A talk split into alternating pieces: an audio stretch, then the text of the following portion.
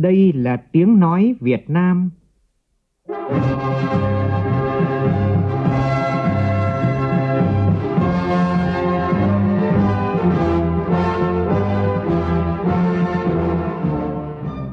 là tiếng nói Việt Nam, phát thanh từ Hà Nội, thủ đô nước Cộng hòa xã hội chủ nghĩa Việt Nam.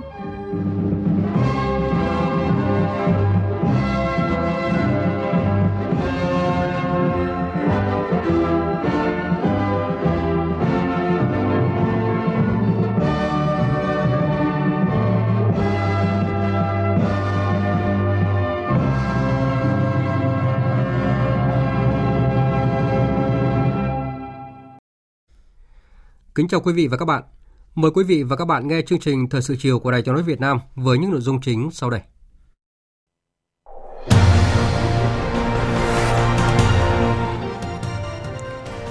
Dự và phát biểu tại hội nghị trực tuyến Bộ trưởng ASEAN về phòng chống tội phạm xuyên quốc gia lần thứ 14, Thủ tướng Nguyễn Xuân Phúc kêu gọi các nước ASEAN chú trọng xây dựng cộng đồng an ninh chính trị vững mạnh. Chủ tịch Quốc hội Nguyễn Thị Kim Ngân thăm và làm việc tại tỉnh Sóc Trăng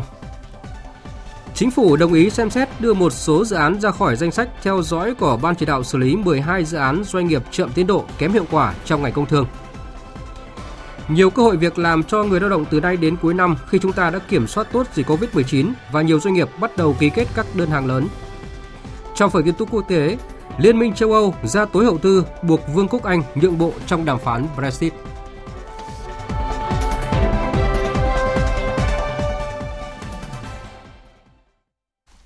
Bây giờ là nội dung chi tiết.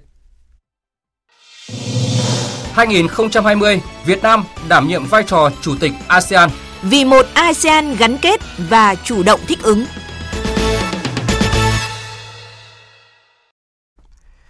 Sáng nay tại Hà Nội, khai mạc hội nghị trực tuyến Bộ trưởng ASEAN về phòng chống tội phạm xuyên quốc gia lần thứ 14 với chủ đề ASEAN gắn kết và chủ động thích ứng phòng chống tội phạm xuyên quốc gia – Hội nghị được đánh giá là một trong những cơ chế hợp tác nòng cốt và bao trùm nhất về phòng chống tội phạm xuyên quốc gia thuộc trụ cột chính trị an ninh của cộng đồng ASEAN. Thủ tướng Chính phủ Nguyễn Xuân Phúc dự và phát biểu chào mừng hội nghị. Phản ánh của phóng viên Việt Cường. Thủ tướng Nguyễn Xuân Phúc cho biết, với trọng trách Chủ tịch ASEAN năm 2020, Việt Nam đã đồng hành cùng các nước ASEAN chủ động thích ứng, thực hiện mục tiêu kép, vừa đẩy mạnh phát triển, vừa kiểm soát hiệu quả đại dịch COVID-19. Thủ tướng cho biết, Tại hội nghị cấp cao ASEAN lần thứ 37 vừa qua, lãnh đạo các nước ASEAN đã trao đổi thống nhất nhiều biện pháp, định hướng lớn cho cộng đồng ASEAN phát triển vững mạnh với người dân luôn ở vị trí trung tâm, hỗ trợ người dân và doanh nghiệp sớm khắc phục hậu quả dịch bệnh, ổn định đời sống, trật tự xã hội, phục hồi tăng trưởng kinh tế. Trong đó, cộng đồng chính trị an ninh là một trụ cột quan trọng để xây dựng cộng đồng ASEAN đoàn kết vững mạnh, phát huy vị thế và vai trò trung tâm trong các vấn đề an ninh khu vực. Trong 5 năm đầu thực hiện kế hoạch tổng thể cộng đồng chính trị an ninh ASEAN 2025 đã có 96% dòng hành động được đưa vào thực hiện. Đây là con số ấn tượng nhờ sự đóng góp to lớn của cơ chế hội nghị bộ trưởng ASEAN về phòng chống tội phạm IMMTC. Vừa chống dịch Covid-19, chúng ta lại phải đối mặt với một kẻ thù nguy hiểm khác, đó là tội phạm xuyên quốc gia ngày càng tăng với nhiều hình thức, thủ đoạn mới và tinh vi khi các biện pháp chống dịch làm đình trệ hoạt động sản xuất kinh doanh, gia tăng tỷ lệ thất nghiệp, góp phần làm phát sinh các loại tội phạm, nhất là tội phạm lợi dụng không gian mạng. Thực tế này đòi hỏi các nước ASEAN, đặc biệt là các cơ quan thực thi pháp luật cần phải tìm ra các giải pháp, phương hướng phòng chống tội phạm trong tình hình mới. Thủ tướng đánh giá cao chủ đề hội nghị do Bộ Công an Việt Nam đề xuất. Thủ tướng cho rằng để xây dựng một ASEAN gắn kết và chủ động thích ứng phòng chống tội phạm xuyên quốc gia, Thủ tướng đề nghị Bộ trưởng các nước ASEAN tiếp tục gắn kết, thực hiện đầy đủ và hiệu quả tầm nhìn cộng đồng ASEAN năm 2025 và tuyên bố Hà Nội về tầm nhìn cộng đồng ASEAN sau năm 2025. Đặc biệt chú trọng xây dựng cộng đồng chính trị an ninh vững mạnh, qua đó khẳng định vai trò cơ chế hội nghị IMFTC trong việc giải quyết các vấn đề tội phạm, góp phần duy trì hòa bình, an ninh và ổn định của khu vực tăng cường xây dựng lòng tin, trao đổi thông tin cấp cao giữa cơ quan thực thi pháp luật của các nước ASEAN, không để các tổ chức, cá nhân lợi dụng lãnh thổ nước này chống lại nước kia. Tiếp tục củng cố quan hệ hợp tác, tăng cường chia sẻ thông tin, kinh nghiệm giữa các nước ASEAN trong đấu tranh phòng chống tội phạm xuyên quốc gia nhằm đảm bảo an ninh, an toàn cho công dân ASEAN và ngăn chặn các bất ổn xã hội gây ra bởi tác động của đại dịch COVID-19. Thủ tướng Nguyễn Xuân Phúc khẳng định Việt Nam nỗ lực hết mình cùng các nước thành viên xây dựng cộng đồng ASEAN hòa bình, ổn định và phát triển.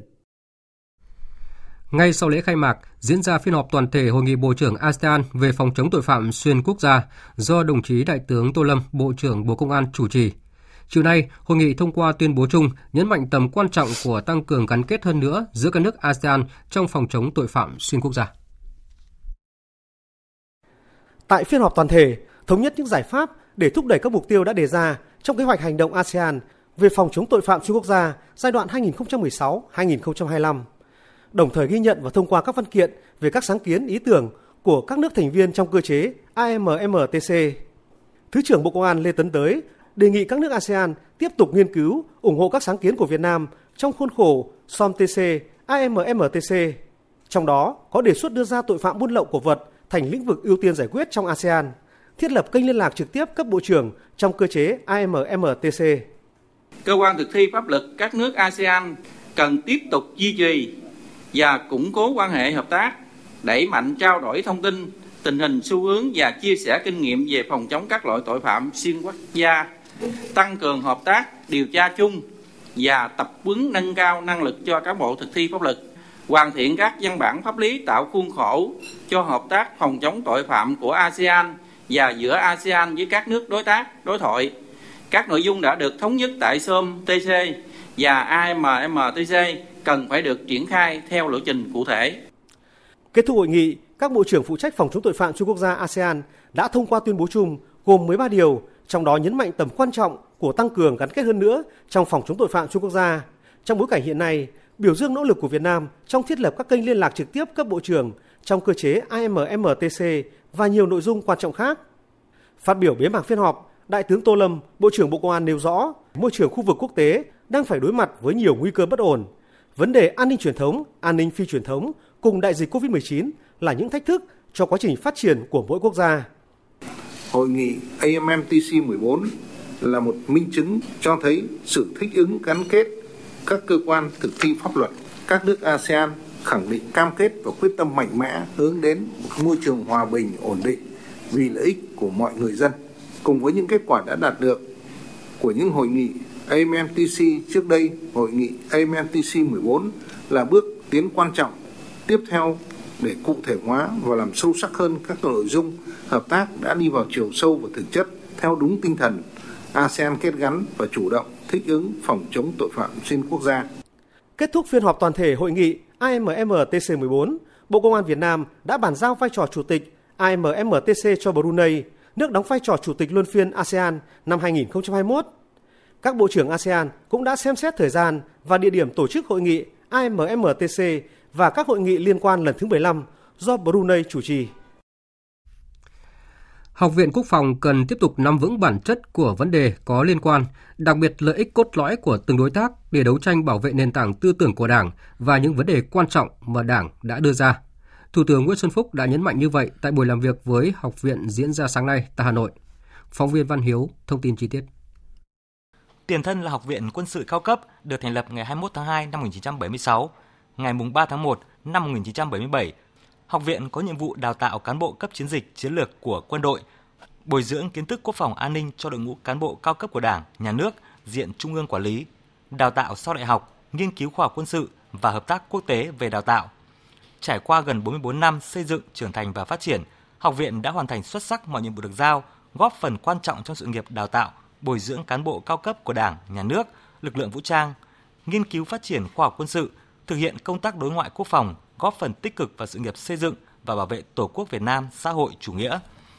Thông tin đến các đại biểu, cán bộ, giảng viên, học viên Học viện Quốc phòng, Thủ tướng Nguyễn Xuân Phúc cho biết, năm nay thế giới bị ảnh hưởng nặng nề bởi dịch COVID-19. Nhiều quốc gia đã phải ban bố tình trạng khẩn cấp trong thời gian dài để đối phó với các thách thức an ninh phi truyền thống. Ngoài ra, nước ta còn phải chịu thiệt hại nặng nề do thiên tai, mưa lũ, nhất là tại các tỉnh miền Trung. Mặc dù vậy, dưới sự lãnh đạo của Đảng, sự chỉ đạo quyết liệt của Chính phủ và Thủ tướng Chính phủ, kinh tế xã hội đất nước tiếp tục phát triển, đạt được những kết quả quan trọng, quốc phòng an ninh được giữ vững.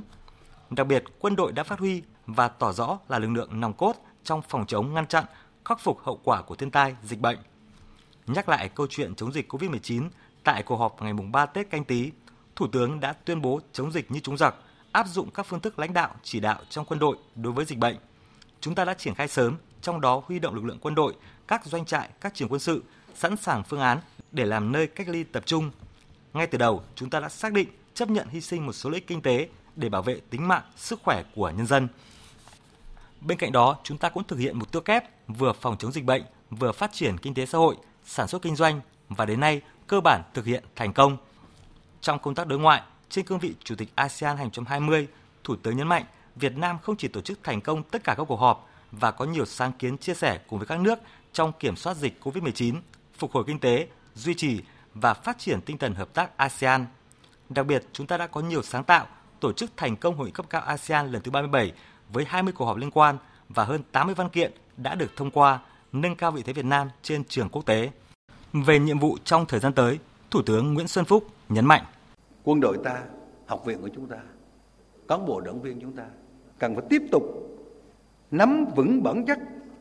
của vấn đề có liên quan, đặc biệt lợi ích cốt lõi của từng đối tác để giữ vững lập trường và để đấu tranh bảo vệ nền tảng tư tưởng của đảng và những vấn đề quan trọng mà đảng ta đã đưa ra. Tiếp tục có phương án đấu tranh với những quan điểm sai trái, thù địch, nhất là thời điểm các sự kiện chính trị quan trọng như Đại hội Đảng toàn quốc lần thứ ba, bầu cử quốc hội khóa 15. Thì nhà trường, học viện là những nơi nghiên cứu thì các ông chí phải có những cái đấu tranh phản bác những quan điểm sai trái. Không chỉ vấn đề ASEAN, những cái đường lối quan điểm quan trọng mà trong văn kiện lần thứ ba đề ra. Thủ tướng cũng đề nghị Học viện Quốc phòng tiếp tục không ngừng đổi mới nội dung, hình thức huấn luyện, đào tạo sát với từng đối tượng, đẩy mạnh nghiên cứu, hoàn thiện, phát triển tư duy lý luận, nghệ thuật quân sự nhằm khai thông, giải phóng tối đa, huy động sử dụng hiệu quả mọi nguồn lực, tạo động lực mới để đưa đất nước phát triển nhanh và bền vững. Tiếp tục chuyến công tác tại các tỉnh đồng bằng sông Cửu Long, sáng nay Chủ tịch Quốc hội Nguyễn Thị Kim Ngân và đoàn công tác của Quốc hội đã thăm và làm việc tại tỉnh Sóc Trăng. Phản ánh của phóng viên Lê Tuyết tri ân những người có công với đất nước, Chủ tịch Quốc hội Nguyễn Thị Kim Ngân và đoàn công tác đã thăm và tặng quà cho mẹ Việt Nam anh hùng Trương Thị Dân, anh hùng lực lượng vũ trang nhân dân Thiếu tướng Lê Hoàng Sương, thương binh 1 trên 4 ở thị trấn Châu Thành, tỉnh Sóc Trăng. Chủ tịch Quốc hội Nguyễn Thị Kim Ngân bày tỏ lòng biết ơn tri ân với những người đã đóng góp công sức cho đất nước, mong mẹ Việt Nam anh hùng, anh hùng lực lượng vũ trang nhân dân mạnh khỏe là những tấm gương sáng để con cháu noi theo. Thăm trạm nghiên cứu giống lúa Hồ Quang của kỹ sư Hồ Quang Cua, Chủ tịch Quốc hội Nguyễn Thị Kim Ngân đã lắng nghe về tình hình phát triển giống lúa, xây dựng thương hiệu, những thuận lợi khó khăn mà doanh nghiệp gặp phải trong sản xuất kinh doanh, từ đó đề xuất với Quốc hội, Chính phủ, các cấp có thẩm quyền, công tác phát triển giống lúa, trồng thí điểm tại các địa phương để có phương hướng tăng sản lượng và chất lượng lúa gạo. Tại cuộc làm việc, doanh nghiệp cũng đề xuất với nhà nước hỗ trợ doanh nghiệp bảo vệ bản quyền giống lúa, có các biện pháp để quản lý, chống hàng gian, hàng giả và doanh nghiệp sẽ chịu trách nhiệm duy trì bảo vệ giống gốc. Chủ tịch Quốc hội Nguyễn Thị Kim Ngân ghi nhận đề xuất này của kỹ sư Hồ Quang Cua. Chủ tịch Quốc hội cũng bày tỏ vui mừng tự hào khi thăm cơ sở sản xuất, nơi đã ra đời thương hiệu gạo được bình chọn là ngon nhất thế giới năm 2019. Điều này thể hiện trí tuệ của người Việt Nam, công sức, tâm huyết của cá nhân kỹ sư Hồ Quang Cua trong việc xây dựng một thương hiệu không chỉ của Sóc Trăng mà còn là của quốc gia. Chủ tịch Quốc hội cũng đề nghị cấp ủy chính quyền địa phương tiếp tục quan tâm đến hoạt động sản xuất của nông dân nói chung, nhất là những người đã và đang rất tâm huyết trong việc sản xuất ra những giống gạo nổi tiếng. Cần có những cuộc đối thoại ghi nhận những khó khăn của doanh nghiệp trong sản xuất kinh doanh, triển khai các biện pháp quản lý thị trường để doanh nghiệp không mất thương hiệu, bởi trên thực tế, tình trạng hàng giả, hàng nhái thương hiệu gạo này đã xuất hiện tại một số địa phương trên cả nước. Thăm và làm việc tại công ty thủy sản Tài Kim Anh, Chủ tịch Quốc hội Nguyễn Thị Kim Ngân cho rằng khi dịch bệnh COVID-19 xảy ra, nền kinh tế của nhiều nước trên thế giới đã bị ảnh hưởng nặng nề, nhưng tại Việt Nam, một số doanh nghiệp sản xuất thủy hải sản, kinh tế biển vẫn giữ được ổn định và phát triển. Chủ tịch quốc Hội đánh giá cao doanh nghiệp thời gian qua phát triển ổn định, mong muốn doanh nghiệp xây dựng thương hiệu bền vững, có nhiều khách hàng tiềm năng để phát triển kinh tế địa phương nói riêng, của đất nước nói chung, đẩy mạnh xuất khẩu thủy sản, thu hút nhiều hơn nữa người lao động. Kết quả của doanh nghiệp đã góp phần trong việc xuất siêu của nước ta trong năm 2020 và 5 năm qua.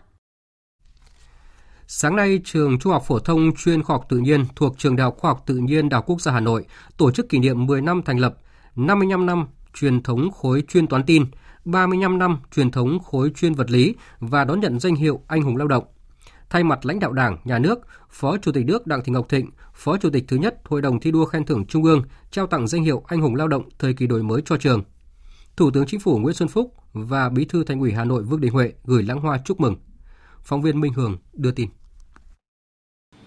Ngày 16 tháng 6 năm 2010, Trường Trung học phổ thông chuyên Khoa học tự nhiên trực thuộc Trường Đại học Khoa học tự nhiên, Đại học Quốc gia Hà Nội được thành lập trên cơ sở của 4 khối chuyên của Trường Đại học Khoa học tự nhiên gồm toán tin, vật lý, hóa học, tin học và sinh học. Từ lớp học đầu tiên năm 1965 với 38 học sinh của lớp chuyên toán tin, đến nay trường đã có 5 khối chuyên, đã và đang đào tạo hơn 1.300 học sinh năng khiếu, tuyển sinh khoảng 450 chỉ tiêu mỗi năm. Trải qua 10 năm xây dựng và phát triển, trường Trung học phổ thông chuyên khoa học tự nhiên thực sự đã duy trì được vai trò là cái nôi phát triển và bồi dưỡng học sinh năng khiếu tài năng của cả nước. Học sinh các khối chuyên của trường đã đoạt 181 huy chương Olympic quốc tế và khu vực, trong đó có 43 huy chương vàng. Ông Lê Công Lợi, hiệu trưởng trường Trung học phổ thông chuyên khoa học tự nhiên cho biết thêm. Tổng kết trong 10 năm, học sinh của nhà trường đã xuất sắc giành được 23 huy chương vàng quốc tế của tất cả 5 môn toán học, tin học, vật lý, hóa học và sinh học. Song song với mục tiêu đào tạo nhân tài, công tác giáo dục toàn diện của nhà trường đã đạt được nhiều kết quả ấn tượng, xứng tầm của một địa chỉ giáo dục uy tín bậc nhất trong cả nước. Trong các kỳ thi tuyển sinh đại học từ năm 2010 đến nay, nhà trường luôn giữ vững thành tích đạt kết quả điểm thi trong top 10 các trường phổ thông trung học trên cả nước. Tại lễ kỷ niệm, thay mặt Đảng, Nhà nước, Phó Chủ tịch nước Đặng Thị Ngọc Thịnh, Phó Chủ tịch thứ nhất Hội đồng thi đua khen thưởng Trung ương trao tặng danh hiệu Anh hùng lao động thời kỳ đổi mới cho trường. Chuyển sang các tin đáng chú ý khác. Hôm nay tại trụ sở chính phủ, Phó Thủ tướng Thường trực Chính phủ Trương Hòa Bình, trưởng ban chỉ đạo xử lý 12 dự án doanh nghiệp chậm tiến độ, kém hiệu quả của ngành công thương đã chủ trì cuộc họp với lãnh đạo các bộ ngành để chỉ đạo xử lý một số dự án doanh nghiệp.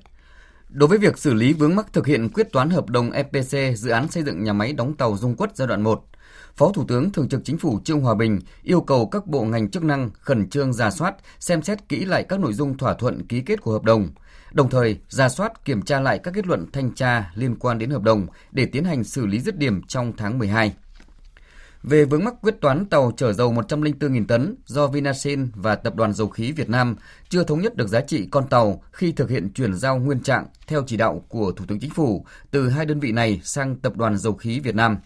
Phó Thủ tướng Trương Hòa Bình giao Bộ Tài chính chủ trì cùng các bộ ngành chức năng Vinasin và Tập đoàn Dầu khí Việt Nam họp bàn để thống nhất giá trị con tàu theo đúng quy định của pháp luật để tiến hành xử lý dứt điểm về xem xét đưa một số dự án ra khỏi danh sách theo dõi xử lý của Ban chỉ đạo xử lý 12 dự án doanh nghiệp chậm tiến độ, kém hiệu quả ngành công thương. Phó Thủ tướng Trương Hòa Bình đồng ý với đề xuất của các bộ ngành Tập đoàn Dầu khí Việt Nam và Tập đoàn Hóa chất Việt Nam đưa các dự án doanh nghiệp DAP1, ethanol Phú Thọ và ethanol Bình Phước ra khỏi danh sách theo dõi xử lý của Ban chỉ đạo xử lý 12 dự án doanh nghiệp chậm tiến độ kém hiệu quả ngành công thương. Phó Thủ tướng giao Văn phòng Chính phủ hoàn thiện báo cáo có căn cứ cơ sở để có quyết định chính thức. Chi phí dịch vụ giao nhận vận chuyển logistics Việt Nam hiện đang tương đương khoảng 20% GDP, cao hơn nhiều so với các nước trong khu vực như Trung Quốc, Malaysia, Philippines, Thái Lan và Singapore, cao hơn mức bình quân toàn cầu là 14%. Bài toán đặt ra là làm sao để cắt giảm chi phí logistics, nâng cao năng lực cạnh tranh trong bối cảnh hội nhập toàn cầu. Đây cũng là chủ đề chính của diễn đàn Logistics Việt Nam 2020 diễn ra vào sáng nay. Phó Thủ tướng Trịnh Đình Dũng dự và phát biểu tại diễn đàn. Phóng viên Nguyên Long thông tin. Phát biểu tại diễn đàn, Phó Thủ tướng Chính phủ Trịnh Đình Dũng ghi nhận dịch vụ logistics của Việt Nam có tốc độ tăng trưởng tương đối cao, đạt từ 12 đến 14%. Tỷ lệ doanh nghiệp thuê ngoài dịch vụ logistics đạt khoảng 60% đến 70%, đóng góp khoảng 4 đến 5% GDP. Tuy nhiên, chi phí dịch vụ logistics ở nước ta còn khá cao do nhiều nguyên nhân như hạn chế về quy mô doanh nghiệp và vốn, khả năng áp dụng công nghệ thông tin cũng như trình độ nguồn nhân lực chưa đáp ứng được yêu cầu hoạt động, hạn chế về kết cấu hạ tầng logistics và chi phí vận tải trên đường bộ, phụ phí cảng biển do các chủ đầu tư nước ngoài áp đặt làm tăng giá thành, giảm sức cạnh tranh của hàng hóa Việt Nam nói riêng, sức cạnh tranh của cả nền kinh tế Việt Nam nói chung. Từ mục tiêu tăng trưởng của các ngành dịch vụ logistics đạt từ 15 đến 20% một năm, chiếm tỷ trọng khoảng 8 đến 10% GDP, Phó Thủ tướng Chính phủ Trịnh Đình Dũng yêu cầu các bộ ngành khẩn trương tháo gỡ các vướng mắc để doanh nghiệp dịch vụ logistics đặc biệt là các doanh nghiệp nhỏ và vừa thuận lợi trong việc tiếp cận với các nguồn vốn trong và ngoài nước, phát triển thị trường, đào tạo, tiếp cận thông tin. Chúng ta phải sớm hoàn thành việc xây dựng hệ thống chỉ tiêu thống kê logistics, chỉ rõ điểm nút trong chi phí logistics để tập trung phát huy nội lực, tận dụng cơ hội của hội nhập kinh tế quốc tế và của cách mạng công nghiệp lần thứ tư nhằm tạo đột phá phát triển dịch vụ logistics Việt Nam. Cần có các giải pháp phù hợp để phát triển thị trường dịch vụ logistics. Bộ trưởng Bộ Công Thương Trần Tuấn Anh cam kết sẽ tổng hợp báo cáo chính phủ nhằm triển khai tốt các yêu cầu nhiệm vụ đặt ra trong thời gian tới. Trong đó có việc phát triển hạ tầng dịch vụ logistics. Bộ trưởng Bộ Công Thương Trần Tuấn Anh nói: Cái cơ sở hạ tầng của logistics chúng tôi cũng sẽ báo cáo chính phủ để cùng với Bộ Tài nguyên Môi trường, Bộ Kế hoạch, Bộ Tài chính để xây dựng những cái cơ chế chính sách để từ cái quy hoạch tổng thể và quy hoạch đất đai sẽ phải có những cái hướng dẫn và có những khung khổ pháp lý để đảm bảo điều kiện tiếp cận về cái nguồn lực đất đai và các cái hạ tầng khác cho các cái doanh nghiệp logistics để đầu tư phát triển để phù hợp với cái quy hoạch logistics cũng như quy hoạch giao thông và quy hoạch thương mại của cả nước. Nhân chuyến thăm của phái đoàn Liên minh châu Âu tại Đà Nẵng, trưa nay thành phố Đà Nẵng và Liên minh châu Âu tổ chức tọa đàm kết nối Đà Nẵng với Liên minh châu Âu. Tin của phóng viên Đình Thiệu tại miền Trung. Đà Nẵng là địa phương có quan hệ hợp tác với các nước thuộc Liên minh châu Âu EU, đặc biệt là hoạt động xuất nhập khẩu. Năm ngoái, kim ngạch xuất khẩu sang EU ước đạt 265 triệu đô la Mỹ, kim ngạch nhập khẩu từ EU ước đạt 140 triệu đô la Mỹ. Trong 10 tháng của năm nay, Đà Nẵng xuất khẩu hàng hóa sang EU ước đạt 225 triệu đô la Mỹ, nhập khẩu ước đạt 120 triệu đô la Mỹ. Trong các năm 2019-2020, các cơ quan tổ chức phi chính phủ thuộc các nước thành viên EU đã viện trợ hơn 27 tỷ đồng cho thành phố Đà Nẵng thực hiện 21 chương trình dự án. Ông Huỳnh Đức Thơ, Chủ tịch Ủy ban Nhân dân thành phố Đà Nẵng cho rằng, chuyến thăm của phái đoàn trong bối cảnh kỷ niệm 30 năm mối quan hệ giữa Liên minh châu Âu với Việt Nam là cơ hội để Đà Nẵng tăng cường quảng bá hình ảnh, thúc đẩy mối quan hệ hợp tác giữa Đà Nẵng với các địa phương của các nước thành viên EU. Mối quan hệ giữa Đà Nẵng và các địa phương EU thường tập trung vào những chương trình, dự án hợp tác góp phần giải quyết vấn đề mà cả hai bên cùng quan tâm như vấn đề về môi trường, khởi nghiệp, đổi mới sáng tạo, phố thông minh.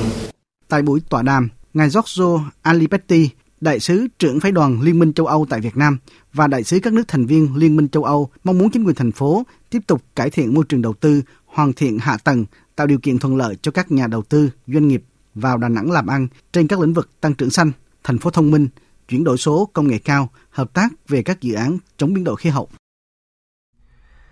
Quy hoạch vùng đồng bằng sông Cửu Long phải hướng tới phát triển bền vững ba trụ cột là kinh tế, xã hội, môi trường và lấy yếu tố con người làm trung tâm, trở thành chìa khóa cho tăng trưởng và phát triển, lấy thích ứng với biến đổi khí hậu làm cách thức phát triển theo khẩu hiệu, muốn tiến lên phía trước bắt buộc phải thích ứng. Đây là ý kiến của nhiều đại biểu tại hội nghị báo cáo và tham vấn quy hoạch vùng giai đoạn 2021-2030, tầm nhìn đến năm 2050 do Bộ Kế hoạch và Đầu tư phối hợp với Ngân hàng Thế giới tổ chức tại Cần Thơ hôm nay. Nhóm phóng viên Phạm Hải và Phan Ánh thông tin. Phát biểu khai mạc, Bộ trưởng Bộ Kế hoạch và Đầu tư Nguyễn Chí Dũng nhấn mạnh, đồng bằng sông Cửu Long là vùng có vai trò, vị trí đặc biệt quan trọng trong phát triển đất nước, không chỉ là trụ đỡ, bảo đảm an toàn, an ninh lương thực, xuất khẩu nông sản, mà còn là một động lực thúc đẩy phát triển kinh tế của cả nước. Nông nghiệp hiện là trụ cột phát triển kinh tế chính của vùng đồng bằng sông Cửu Long, nhưng phát triển chưa thực sự bền vững, chưa được khai thác hết tiềm năng, vẫn theo xu hướng tối đa hóa sản lượng mà chưa quan tâm đến chất lượng. Tài nguyên đất và nước bị khai thác cường độ cao, bắt đầu bị suy thoái và ô nhiễm. Công nghiệp và dịch vụ chưa thực sự phát triển, nhất là công nghiệp chế biến và dịch vụ hỗ trợ nông nghiệp, vì vậy chưa tối đa hóa thu nhập cho người dân và doanh nghiệp. Một vấn đề đặt ra là quản lý và khai thác nguồn nước thiếu bền vững thời gian vừa qua đã làm gia tăng thách thức về an ninh nguồn nước, các vấn đề sạt lở, sụt lún, xâm nhập mặn ngày càng nghiêm trọng. Cùng với sự can thiệp ngày càng tăng và thiếu kiểm soát của con người vào tài nguyên của vùng đã làm thay đổi điều kiện tự nhiên của vùng, dẫn tới suy giảm đáng kể bản chất và độ bền vững của toàn bộ đồng bằng. Bộ trưởng Bộ Kế hoạch và Đầu tư Nguyễn Chí Dũng cho rằng, phát triển bền vững vùng đồng bằng sông Cửu Long phải dựa trên cả ba trụ cột kinh tế, xã hội, môi trường,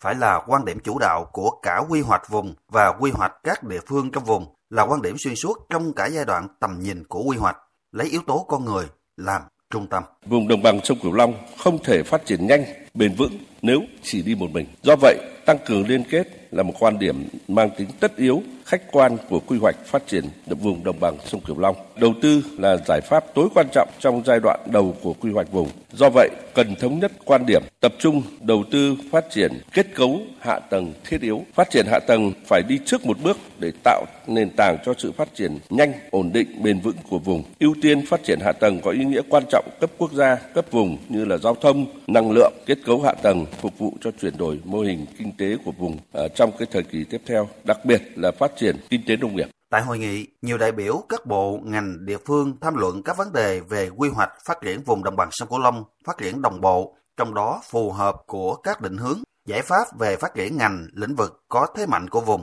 định hướng tổ chức không gian phát triển, kết cấu hạ tầng, khai thác sử dụng tài nguyên, đặc biệt là tài nguyên nước với đặc điểm, điều kiện đặc thù của vùng đồng bằng sông Cửu Long. Trong đó, quan điểm phát triển thuận thiên theo nghị quyết 120 của chính phủ về phát triển bền vững vùng đồng bằng sông Cửu Long thích ứng với biến đổi khí hậu. Chiều nay tại trụ sở Ủy ban Nhà nước về người Việt Nam ở nước ngoài diễn ra hội nghị kiều bào đóng góp ý kiến về kết quả 5 năm thực hiện chỉ thị 45 của Trung ương và phát triển tình hình đất nước trong tình hình mới. Tin của phóng viên Đình Nam. Phát biểu tại hội nghị, Thứ trưởng Đặng Minh Khôi, chủ nhiệm Ủy ban Nhà nước về người Việt Nam ở nước ngoài cho biết, hơn 16 năm qua kể từ ngày ra đời Nghị quyết 36 và 5 năm sau khi chỉ thị 45 đi vào thực tiễn, công tác đối với người Việt Nam ở nước ngoài đã có nhiều chuyển biến tích cực. Hiện Việt Nam có hơn 500.000 chuyên gia trí thức làm việc ở khắp thế giới, kiều hối về nước tăng trưởng trung bình 6% một năm. Thứ trưởng Đặng Minh Khôi nhấn mạnh. Những thành tựu của công tác người Việt Nam ở nước ngoài đó được trước hết là nhờ vào nỗ lực bền bỉ của bà con ta ở nước ngoài, những con lạc cháu hồng mang trong mình bao phẩm chất tốt đẹp, cần cù, chăm chỉ, khéo léo, ham học hỏi, không ngại khó, luôn hướng về quê hương đất nước. Đồng thời, những thành công đó đã dựa vào niềm tin vững chắc và những thành tựu đối nội và đối ngoại của đất nước ta trong những năm qua. Hội nghị đã lắng nghe ý kiến đóng góp thiết thực của các đại biểu kiều bào đối với công tác về người Việt Nam ở nước ngoài cũng như những vấn đề phát triển kinh tế xã hội đất nước. Ông Lê Hồng Quân, Ủy viên người Việt Nam tại Angola cho biết. Ờ, tôi rất là tự hào được ờ, tham gia cái chương trình này, cũng được góp một phần ý kiến nhỏ trong cái cuộc ờ, xây dựng các cái hệ thống giáo trình đào tạo tiếng Việt cho người Việt ở nước ngoài thế hệ sau. Cũng nhân đây thì cũng có một cái mong muốn hơn nữa là hiện tại thì tình hình bệnh tật ở Angola Covid cũng rất là nặng nề. Rất muốn kêu gọi ủy ban, kêu gọi chính phủ Việt Nam, Bộ Ngoại giao cũng như các cơ quan hữu quan tạo điều kiện thêm nhiều những cái chuyến bay để mà đưa kiều bào trở về Tổ quốc. Còn ông Nguyễn Quốc Sĩ, giáo sư trường Đại học Năng lượng Quốc gia Moscow, viện sĩ Viện Hàn Lâm Khoa học Điện Liên bang Nga, Chủ tịch Viện Công nghệ Vin IT khẳng định. Trước hết cái à, nghị quyết 36, thì sau đó là cái uh, uh, quyết định 45 của uh, lãnh đạo Việt Nam thì rất là hợp uh, với cái tình hình phát triển đất nước cũng như là rất là uh, hợp với cái tâm tư nguyện vọng của trí thức kiều bào mong muốn được về đất nước cống hiến và đó có thể nói là một cái um, quyết sách rất là đúng của Đảng và Nhà nước Việt Nam. Chúng tôi ở bên kia, các nhà khoa học chúng tôi cũng gặp rất nhiều khó khăn trong triển khai các à, cái dự án khoa học công nghệ. Với Việt Nam khi trở về thì còn nhiều khó khăn hơn. Nhưng tôi nghĩ có một thuận lợi cơ bản, đó là đây là đất nước của chúng tôi.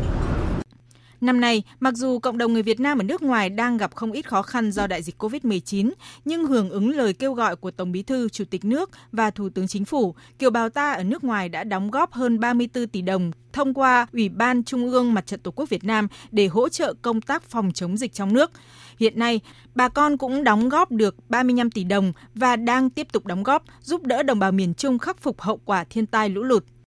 Thông qua hội nghị, Ủy ban Nhà nước về người Việt Nam ở nước ngoài ghi nhận, tiếp thu và bổ sung các ý kiến của các đại biểu kiều bào cho báo cáo hội nghị sơ kết 5 năm thực hiện chỉ thị 45 của Bộ Chính trị về công tác người Việt Nam ở nước ngoài trong tình hình mới diễn ra vào sáng ngày mai 27 tháng 11. Tiếp nối chương trình một triệu lá cờ Tổ quốc cùng ngư dân vươn khơi bám biển, sáng nay tại thị trấn Rạch Gốc, huyện Ngọc Hiển, tỉnh Cà Mau, Tổng cục Thủy sản phối hợp với báo Người lao động, công ty khí ga Cà Mau tổ chức lễ trao cờ Tổ quốc cho ngư dân huyện Ngọc Hiển. Tin của phóng viên Thu Lan.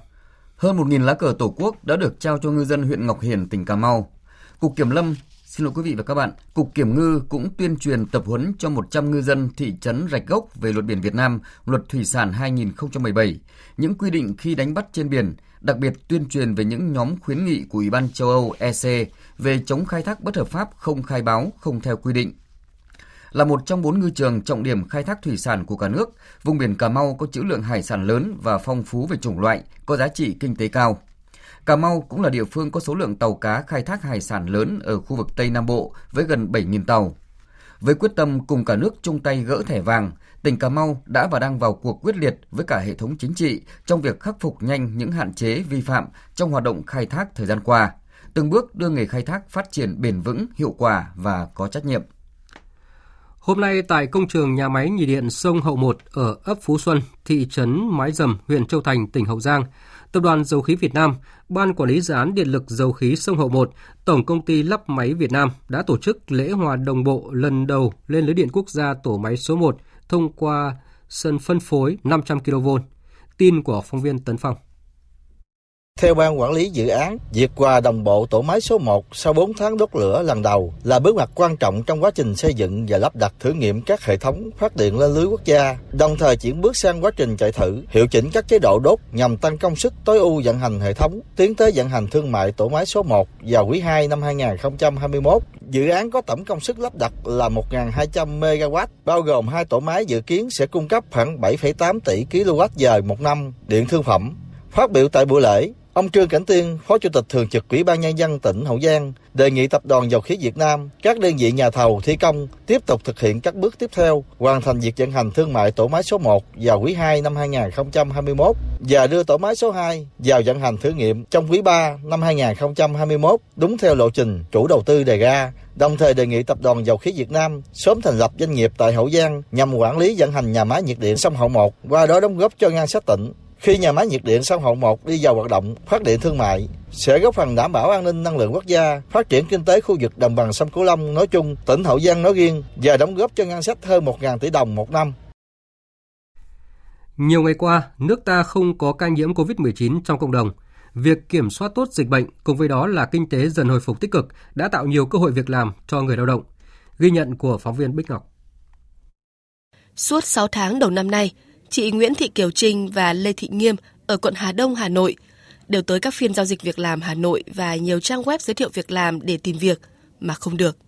Dịch COVID-19 kéo dài với nhiều diễn biến nguy hiểm đã đóng băng thị trường việc làm.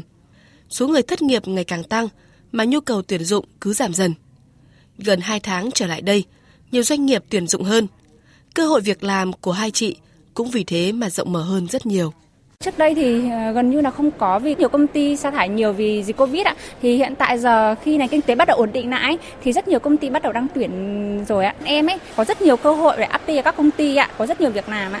Trong cái thời gian mà diễn ra Covid ấy thì em cũng có đi tìm ờ, một số chỗ để mà xin việc làm ấy. Xin lúc đấy thì cũng là khó khăn vì ờ, các doanh nghiệp họ cũng không thể làm kinh doanh được nhiều thế nên là vấn đề đi xin việc làm cũng rất là khó bây giờ thì ờ, mọi thứ cũng ờ, bắt nhịp lại với cả cuộc sống rồi thì ờ, dễ hơn một chút. Có nhiều chỗ tuyển nhân viên để em có thể lựa chọn tìm việc làm. Trên trang web việc làm hà nội.net của Trung tâm Dịch vụ Việc làm Hà Nội, hiện đang có 3.031 việc làm mới với nhiều đầu việc khác nhau như là nhân viên kinh doanh, nhân viên bán hàng, kế toán, kiến trúc sư, lao động phổ thông, vân vân những doanh nghiệp lớn như Unilever Việt Nam, Friesland Capina Việt Nam và Nestle Việt Nam đều đang tuyển lao động tại nhiều địa phương trên cả nước. Bà Trương Bích Đào, giám đốc nhân sự công ty Nestle Việt Nam cho biết, công ty đang cần tuyển hơn 200 nhân sự cho các ngành hành chính, truyền thông, nhân sự, công nghệ thông tin và tiếp thị. Hiện giờ thì chúng tôi đang chuẩn bị cho cái đợt mà tuyển dụng à, thực tập sinh quản trị của năm 2021 và tiếp tục ở các cái nhà máy khi mà à, các cái cái dây chuyền sản xuất vẫn tiếp tục đang à, phát triển thì vẫn cần thêm người. Tất cả các phòng ban đều có những nhu cầu thì có thể là các bạn lên cái trang web Career Nestle để mà có thể tìm những cái thông tin cụ thể hơn vào từng vị trí. Ngay cả những thời điểm khó khăn nhất phải thực hiện giãn cách toàn xã hội, nhiều đơn hàng giảm sút thì công ty Friesland Capina Việt Nam cũng không hề sa thải nhân viên, mà vẫn cố gắng chi trả đầy đủ lương, chế độ đãi ngộ. Hiện công ty đang có nhu cầu tuyển dụng số lượng lớn lao động, tới làm việc tại các tỉnh Hưng Yên, Hòa Bình, Lào Cai, Đồng Nai, Bình Dương và Bình Phước. Bà Phan Nam Trân, giám đốc nhân sự công ty Friesland Capina Việt Nam cho biết. Hiện tại bây giờ công ty vẫn đang tuyển dụng cho những cái vị trí mà công ty đang cần. Từ buổi đến giờ mình chưa ngưng tuyển dụng một ngày nào hết. Chúng tôi cũng đang tuyển chương trình các sinh viên ra trường rất nhiều. Vừa cho chương trình sinh viên mới ra trường, vừa cho chương trình quản trị viên tập sự chúng tôi chuẩn bị chạy vào tháng 12 này. Còn đang nói về những cái chương trình phát triển khác, tạo điều kiện thêm cho phụ nữ ở các vùng nông thôn tham gia vào những chương trình phát triển bò sữa ở Việt Nam nữa. Theo khảo sát của công ty tư vấn Infocus Mekong Research tại thành phố Hồ Chí Minh, mua sắm trực tuyến, dịch vụ giao hàng, lắp ráp ô tô, thực phẩm đóng hộp vân vân là các ngành nghề được cho là hưởng lợi cho năm 2020 sau dịch COVID-19. Những doanh nghiệp này tiếp tục tuyển dụng số lượng lao động lớn từ nay cho đến cuối năm. Còn những ngành nghề chịu ảnh hưởng lớn bởi dịch COVID-19 như là diệt may, giày da, điện tử, du lịch, những ngành phải sát hại nhiều lao động trong thời gian qua, cũng đang có những tín hiệu tích cực. Thị trường cung cầu lao động nhộn nhịp hơn qua các phiên giao dịch việc làm đang được tổ chức ngày càng nhiều tại các tỉnh, thành phố. Nhiều đơn vị tổ chức thêm các phiên giao dịch việc làm và phiên lưu động để kết nối nhanh nhất và tốt nhất, giúp người lao động sớm tìm được việc làm. Tiếp theo là một số tin văn đáng chú ý. Viện Kiểm sát nhân dân tối cao hôm nay đã ra cáo trạng vụ án truy tố cựu chủ tịch Ủy ban nhân dân thành phố Hà Nội Nguyễn Đức Trung và đồng phạm về tội chiếm đoạt tài liệu bí mật nhà nước quy định tại điều 337 Bộ luật hình sự. Ba bị can khác, trong đó có hai người là thuộc cấp của Nguyễn Đức Trung bị truy tố cùng tội danh gồm Nguyễn Anh Ngọc công tác tại phòng thư ký biên tập tổ giúp việc Ủy ban nhân dân thành phố Hà Nội, Nguyễn Hoàng Trung, lái xe của ông Nguyễn Đức Trung, đồng thời là chuyên viên phòng thư ký biên tập Văn phòng Ủy ban nhân dân thành phố Hà Nội và Phạm Quang Dũng, cán bộ công an, Cục Cảnh sát điều tra tội phạm về tham nhũng kinh tế buôn lậu C03 Bộ Công an, là người được trưng dụng tham gia hỗ trợ điều tra vụ án công ty Nhật Cường. Liên quan đến vụ án trường đại học Đông Đô cấp văn bằng 2 tiếng Anh giả, ông Hoàng Minh Sơn, Thứ trưởng Bộ Giáo dục và Đào tạo cho biết, đến nay Bộ vẫn chưa nhận được kết luận điều tra của Cơ quan An ninh điều tra Bộ Công an. Tuy vậy, ông Sơn khẳng định Bộ Giáo dục và Đào tạo đã yêu cầu các đơn vị đào tạo phối hợp với công an để cùng ra soát lại thông tin về đầu vào và đầu ra của các học viên sau đại học làm căn cứ xử lý. Theo kết luận của Cơ quan An ninh điều tra Bộ Công an, Đại học Đông Đô không được cấp phép đào tạo văn bằng 2, nhưng trường này vẫn gửi thông báo tuyển sinh văn bằng 2 tiếng Anh tới các cơ sở cá nhân và ký hợp đồng hỗ trợ tuyển sinh đào tạo văn bằng 2 tiếng Anh với 15 cơ sở đào tạo. Sau đó có 12 cơ sở đã tuyển sinh được 3.527 học viên, nộp cho trường hơn 24 tỷ đồng. Quý vị và các bạn đang nghe chương trình Thời sự chiều của Đài Tiếng nói Việt Nam. Tiếp theo là một số thông tin về thời tiết. Tối và đêm nay, khu vực Bắc Bộ vẫn tiếp tục hình thái thời tiết khô giáo, lạnh về đêm và sáng sớm, khi nhiệt độ thấp nhất phổ biến từ 18 đến 21 độ, vùng núi có nơi dưới 18 độ. Sáng sớm có sương mù vài nơi sẽ gây cản trở tầm nhìn. Tây Nguyên cũng là nơi có nền nhiệt khá thấp trong đêm nay, chỉ từ 18 đến 22 độ. Nam Bộ là nơi có nền nhiệt cao nhất cả nước, đêm nay từ 23 đến 26 độ, khá mát mẻ, dễ chịu. Sang ngày mai, thời tiết nhiều vùng trên cả nước sẽ có sự thay đổi rõ rệt khi bộ phận không khí lạnh ảnh hưởng yếu đến các tỉnh vùng núi Bắc Bộ. Ngày 28 tháng 11, không khí lạnh được tăng cường mạnh hơn và ảnh hưởng đến các nơi khác ở Bắc Bộ, sau đó ảnh hưởng đến khu vực Trung Bộ. Do ảnh hưởng của không khí lạnh, từ đêm 27 tháng 11 thì ở Bắc Bộ và Bắc Trung Bộ trời chuyển rét với nhiệt độ thấp nhất từ 16 đến 19 độ, vùng núi từ 13 đến 16 độ, vùng núi cao có nơi dưới 10 độ. Từ ngày 28 tháng 11 đến ngày 1 tháng 12, ở khu vực Trung Trung Bộ, Nam Trung Bộ có mưa vừa mưa to, có nơi mưa rất to và rông với lượng mưa phổ biến từ 200 đến 400 mm cả đợt, có nơi trên 450 mm. Từ ngày 29 đến 30 tháng 11, ở Tây Nguyên cũng có mưa vừa mưa to, có nơi mưa rất to, với lượng mưa phổ biến từ 100 đến 150 mm cả đợt, có nơi trên 200 mm.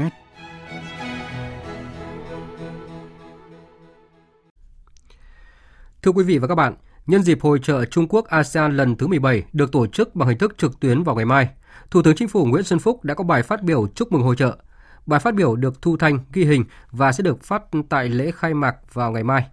Đài Tiếng nói Việt Nam trân trọng trích bài phát biểu của Thủ tướng. Thưa quý vị đại biểu và các bạn, thay mặt Chính phủ nước Cộng hòa xã hội chủ nghĩa Việt Nam, tôi vui mừng phát biểu tại lễ khai mạc các pho và các bích lần thứ 17 được tổ chức tháng 11 năm 2020, kỷ niệm 10 năm thành lập khu vực mậu dịch tự do Trung Quốc ASEAN cũng là năm hợp tác kinh tế số Trung Quốc ASEAN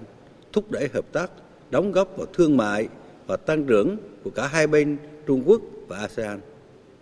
Tôi xin chúc mừng đồng chí Tổng Bí thư Chủ tịch nước Tập Cận Bình, hạt nhân lãnh đạo của Trung Quốc và chính phủ nhân dân Trung Quốc đã sớm khắc phục khó khăn của đại dịch Covid-19 và đạt được nhiều kết quả nổi bật trong phục hồi phát triển kinh tế. Chúng tôi cũng đánh giá cao Trung Quốc đã chia sẻ thông tin, kinh nghiệm ứng phó với dịch bệnh và hỗ trợ các quốc gia gặp khó khăn. Thưa quý vị, trong bối cảnh kinh tế toàn cầu chịu ảnh hưởng bởi dịch Covid-19, hợp tác ASEAN Trung Quốc vẫn duy trì đã phát triển tích cực, nhất là kinh tế, thương mại và ủng hộ nhau trong chống dịch Covid-19. Trung Quốc hơn 10 năm liền là đối tác thương mại lớn nhất của ASEAN. Riêng trong 6 tháng 2020, ASEAN lần đầu tiên trở thành đối tác thương mại lớn nhất của Trung Quốc, kim ngạch đạt 300 tỷ đô la. Trong đó, phần kim ngạch của Việt Nam đóng góp 2% và ngay trong bão dịch Covid-19, ASEAN Trung Quốc đang là một trong số ít các cặp đối tác trên thế giới giữ mức tăng trưởng rất tích cực từ đầu năm đến nay. Trong năm 2020,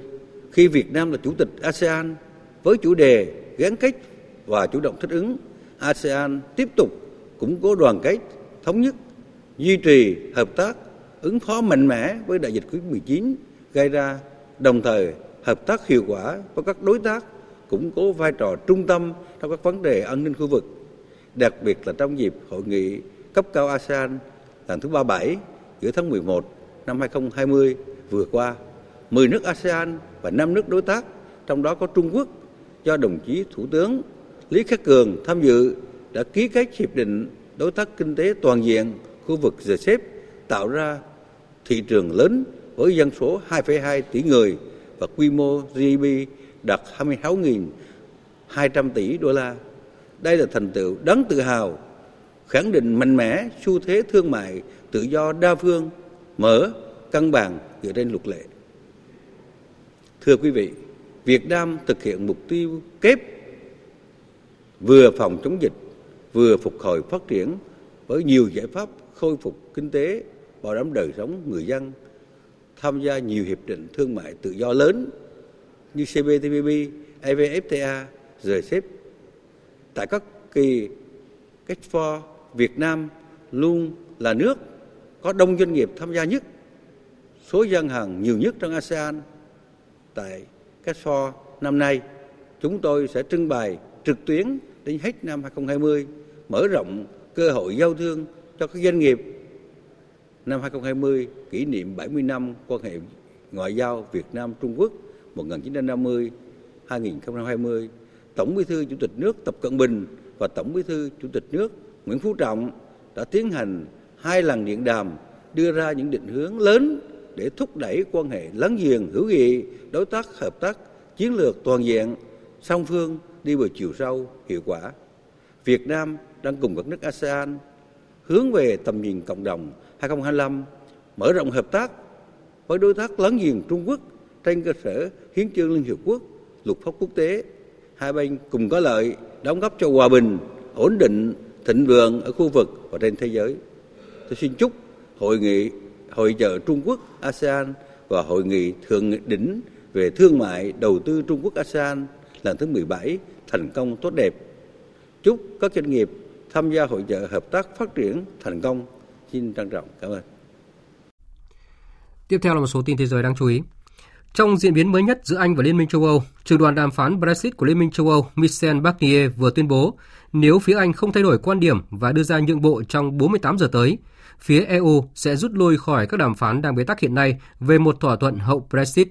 Phóng viên Quang Dũng, thường trú Đài Điều nói Việt Nam tại Pháp, theo dõi khu vực Tây Âu, đưa tin. Lời cảnh báo được ông Michel Barnier gửi đến trưởng đoàn đàm phán phía Anh David Frost sau khi hai bên có cuộc họp trực tuyến để chuẩn bị cho phiên đàm phán trực tiếp tiếp theo, dự kiến bắt đầu vào cuối tuần này tại thủ đô London của Anh. Theo ông Michel Barnier, các đàm phán tiếp theo sẽ là vô nghĩa nếu không có những thay đổi đáng kể trong quan điểm của phía Anh. Do đó, nếu trong vòng 48 giờ tới phía Anh không đưa ra những nhượng bộ cụ thể, đoàn đàm phán của Liên minh châu sẽ không tới London trong những ngày tới. Hiện các đàm phán trực tiếp giữa Anh và Liên minh châu đang bị gián đoạn do một số thành viên trong đoàn đàm phán của Liên minh châu bị phát hiện nhiễm COVID-19, buộc tất cả phải cách ly. Tuy nhiên, hai bên vẫn nỗ lực trao đổi với nhau qua các cuộc họp trực tuyến. Phát biểu trước Nghị viện châu tại Bruxelles, Chủ tịch Ủy ban châu bà Ursula von der Leyen cũng tuyên bố những ngày sắp tới sẽ mang ý nghĩa quyết định do chỉ còn 36 ngày nữa là hết thời hạn quá độ Brexit và dù diễn biến sắp tới ra sao, phía châu cũng kiên quyết không chấp nhận các điều khoản làm tổn hại đến thị trường chung. There are still three issues vẫn còn ba vấn đề có thể làm nên sự khác biệt giữa việc có thỏa thuận và việc không có thỏa thuận. Những vấn đề đặc biệt quan trọng với phía châu Âu đương nhiên là về điều kiện cạnh tranh công bằng, về quản trị và vấn đề nghề cá. Còn rất ít thời gian nên phía châu Âu sẽ làm mọi thứ để đạt thỏa thuận. Chúng tôi sẵn sàng linh hoạt nhưng không sẵn sàng làm tổn hại đến tính toàn vẹn của thị trường đơn nhất châu Âu. Phản ứng trước các tuyên bố cứng rắn từ phía Liên minh châu Âu, Tránh văn phòng nội các Anh ông Michael Gove cho biết để đạt được thỏa thuận, phía Liên minh châu cũng cần phải có các bước đi nhượng bộ, trong đó đặc biệt phải lưu ý rằng nước Anh đã bỏ phiếu để lấy lại quyền kiểm soát, nên Liên minh châu không thể áp đặt các quy định của mình cho Vương quốc Anh. Đến thời điểm này, dịch COVID-19 chưa có dấu hiệu hòa nhật trên thế giới, số ca nhiễm trên toàn cầu đã tăng gần 61 triệu ca. Tại Mỹ, hơn 2 triệu 100 nghìn ca đã tử vong Xin lỗi quý vị và các bạn, tại Mỹ, hơn 2.100 ca tử vong do COVID-19 đã được ghi nhận trong ngày 24 tháng 11, mức cao kỷ lục trong một ngày kể từ tháng 5. Các chuyên gia y tế cảnh báo điều tồi tệ nhất vẫn đang ở phía trước. Trước diễn biến này, ông Joe Biden được truyền thông Mỹ và quốc tế đưa tin là người giành chiến thắng trong cuộc bầu cử Tổng thống Mỹ 2020 đã có bài phát biểu gửi tới người dân Mỹ nhân dịp lễ tạ ơn. Phóng viên Huy Hoàng, thường trú tại Mỹ, đưa tin. Trong bài phát biểu được nhiều hãng truyền thông của Mỹ tường thuật trực tiếp từ thành phố Wilmington, bang quê nhà Delaware, ông Joe Biden cho rằng đại dịch COVID-19 đã làm trầm trọng hơn những bất đồng chính trị tại Mỹ và nhấn mạnh.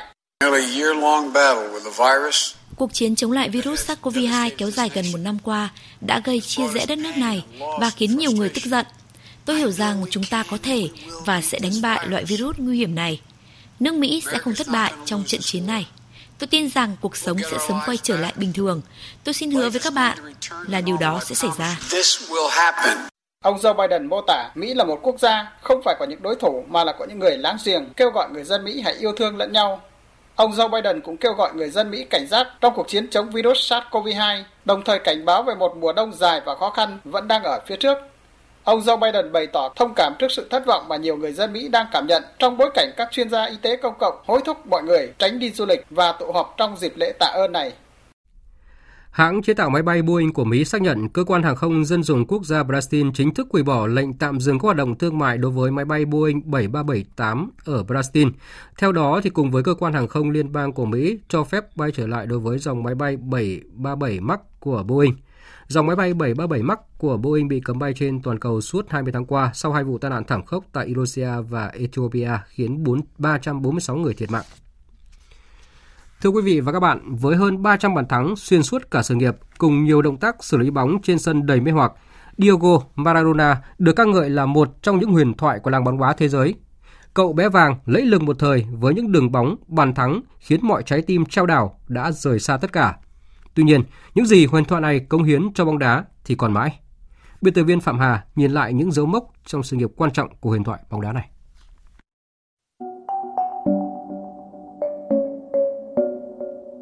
Người ta nói rằng tôi là Chúa, tôi trả lời rằng họ đã sai. Tôi đơn giản là một cầu thủ bóng đá. Chúa là Chúa và tôi là Diego. Huyền thoại Diego Maradona từng tâm sự nhiều năm trước. Ông có thể không thừa nhận nhưng ở Argentina và nhiều quốc gia khác, ông được xem là vị chúa trong lịch sử bóng đá thế giới. Sinh ngày 30 tháng 10 năm 1960 tại ngôi nhà nhỏ cùng 7 anh chị em ở thị trấn tồi tàn Villa Fiorito, Diego Maradona đã rèn rũa khả năng bóng đá độc đáo của mình trên những khu đất hoang, hun đúc tình yêu bóng đá mãnh liệt trong ông. Cậu bé Belusa bé nhỏ nhưng không run sợ trước bất kỳ đối thủ to lớn nào bằng những đường bóng đầy mê hoặc được đánh giá là một trong hai huyền thoại vĩ đại nhất của bóng đá thế giới. Bên cạnh vua bóng đá Pele, Diego Maradona từng tham dự 4 kỳ World Cup và nhận được nhiều danh hiệu cao quý. Trong đó có danh hiệu cầu thủ của thế kỷ do khán giả trên mạng bình chọn và xếp thứ hai trong danh sách 100 cầu thủ hay nhất thế giới thế kỷ 20 của làng bóng đá thế giới chỉ sau Pele. Diego Maradona khoác áo đội tuyển quốc gia Argentina 91 lần và ghi được 34 bàn thắng trong sự nghiệp vẻ vang của mình, Maradona đã đưa người hâm mộ bóng đá Argentina trải qua mọi cung bậc cảm xúc với đỉnh cao là chiếc cúp vàng World Cup năm 1986 và hai bàn thắng để đời trong trận tứ kết gặp đội tuyển Anh. Cho đến bây giờ, đây là chiếc vô địch thế giới gần nhất mà Argentina giành được. Đội tuyển xứ Tango sản sinh ra nhiều thế hệ xuất sắc sau đó, nhưng làm nên kỳ tích World Cup như Maradona là không thể. 60 năm là khoảng thời gian quá ngắn để một người như Diego có thể bước đi trên trái đất. Nhưng trong khoảng thời gian ngắn ngủi đó, ông đã để lại dấu ấn mãi mãi. Tạm biệt Diego, bạn là vĩnh cửu trong trái tim của những người yêu bóng đá thế giới. Đây là chia sẻ của đội tuyển Argentina. Diego Maradona để lại một di sản thực sự đáng quý, một biểu tượng cho hàng triệu người hâm mộ bóng đá trên toàn cầu. Đội bóng Real Madrid cũng gửi lời chia buồn sâu sắc. Trong khi đó, huyền thoại bóng đá Brazil Pele bày tỏ sự tiếc thương. Tôi đã mất đi một người bạn tuyệt vời, còn thế giới mất đi một huyền thoại bóng đá. Mong rằng một ngày nào đó chúng ta sẽ được chơi bóng cùng nhau trên thiên đàng. Maradona đã ra đi, nhưng đối với người hâm mộ, hình tượng của ông là bất tử. Với nhiều người đang tập trung bên ngoài sân vận động Diego Armando Maradona để tri ân huyền thoại bóng đá, những cảm xúc mà ông đem lại sẽ không bao giờ nhạt phai. Xin cảm ơn Maradona vì mọi thứ đã dành cho người dân chúng tôi, không chỉ là bóng đá. Xin cảm ơn. Chúng ta sẽ nhớ mãi ông, người đã cho chúng ta những cảm xúc vỡ hòa chiến thắng. Tại Argentina, ngoài tài năng bóng đá thiên bẩm, tính cách sôi nổi và vô tư của cậu bé vàng cũng đã chinh phục con tim và sự đồng cảm của nhiều thế hệ người dân xứ sở tango. Trong niềm tiếc thương vô hạn, Tổng thống Argentina Alberto Fernandez đã quyết định để quốc tang Maradona trong 3 ngày. Dự kiến, lễ viếng huyền thoại Maradona sẽ được tổ chức bắt đầu từ ngày 26 tháng 11 tại phủ Tổng thống Casa Rosada, trụ sở cơ quan hành pháp Argentina ở thủ đô Buenos Aires. Tiếp theo, biên tập viên Đài tiếng nói Việt Nam sẽ cập nhật những thông tin mới nhất của thể thao trong nước và quốc tế.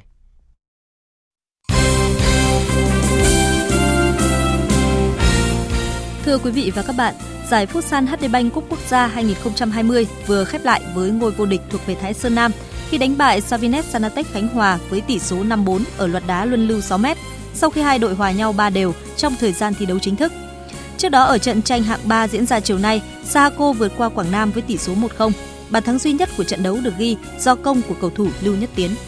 Hôm nay vòng loại giải bóng đá vô địch U21 quốc gia 2020 tiếp tục diễn ra với 6 cặp đấu. Ở bảng A, đội U21 Nam Định có trận gia quân gặp đối thủ U21 Luxury Hạ Long. Tại giải đấu năm nay, với sự chuẩn bị kỹ lưỡng, đội bóng trẻ Thành Nam đặt mục tiêu lọt vào vòng chung kết.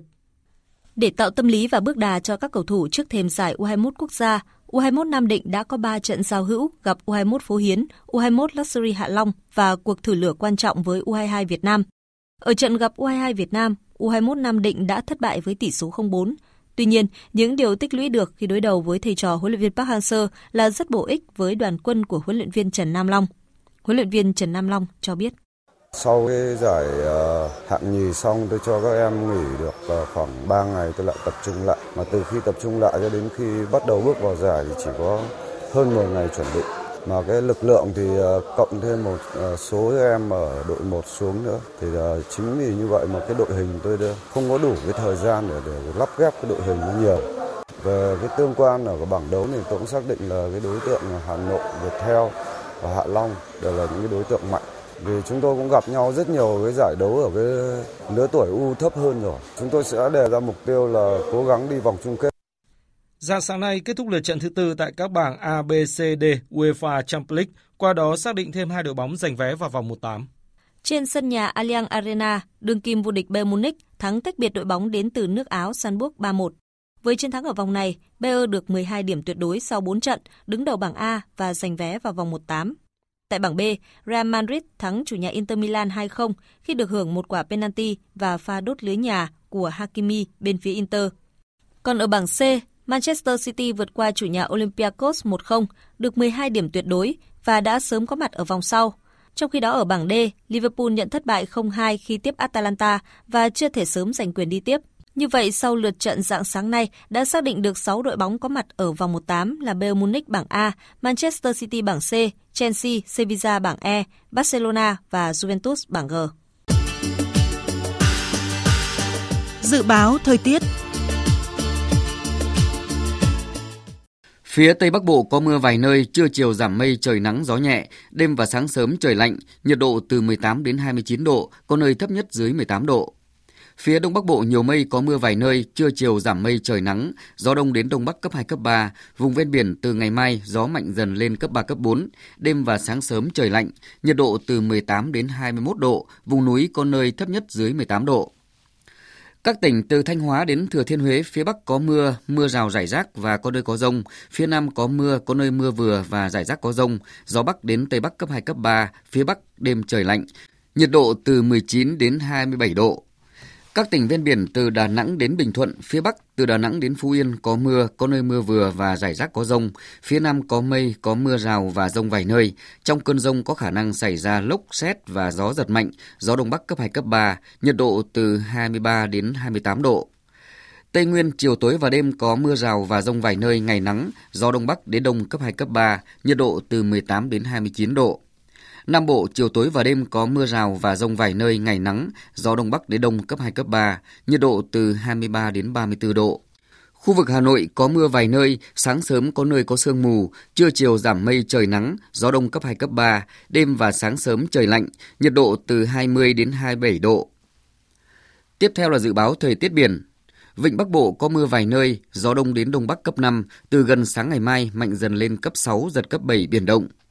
Vùng biển từ Quảng Trị đến Quảng Ngãi, khu vực giữa Biển Đông, vùng biển từ Bình Định đến Ninh Thuận và vùng biển từ Bình Thuận đến Cà Mau có mưa rào rải rác và có nơi có rông ở ven bờ. Trong cơn rông có khả năng xảy ra lốc xoáy. Gió Đông Bắc cấp 5, ngày mai có lúc cấp 6, giật cấp 7, biển động. Khu vực Bắc Biển Đông, khu vực quần đảo Hoàng Sa thuộc thành phố Đà Nẵng có mưa vài nơi, riêng vùng biển phía Nam từ chiều mai có mưa rào và rông rải rác. Trong cơn rông có khả năng xảy ra lốc xoáy. Gió Đông Bắc cấp 6, có lúc cấp 7, ngày mai gió mạnh lên cấp 7, giật cấp 9, biển động mạnh. Khu vực Nam Biển Đông và khu vực quần đảo Trường Sa thuộc tỉnh Khánh Hòa có mưa rào và rông rải rác, trong cơn rông có khả năng xảy ra lốc xoáy. Gió Đông Bắc cấp 4, cấp 5, riêng phía Tây có lúc cấp 6, giật cấp 7, biển động. Vùng biển từ Cà Mau đến Kiên Giang và Vịnh Thái Lan có mưa rào rải rác và có nơi có rông ở phía Nam. Trong cơn rông có khả năng xảy ra lốc xoáy, gió Đông Bắc đến Đông cấp 4. Thông tin dự báo thời tiết vừa rồi đã kết thúc chương trình thời sự chiều nay của Đài Tiếng nói Việt Nam. Chương trình do các biên tập viên Nguyễn Cường, Thu Hằng và Hằng Nga thực hiện với sự tham gia của phát thanh viên Hoàng Sang và kỹ thuật viên Hà Hùng. Chịu trách nhiệm nội dung Nguyễn Vũ Duy. Cảm ơn quý vị và các bạn đã dành thời gian lắng nghe.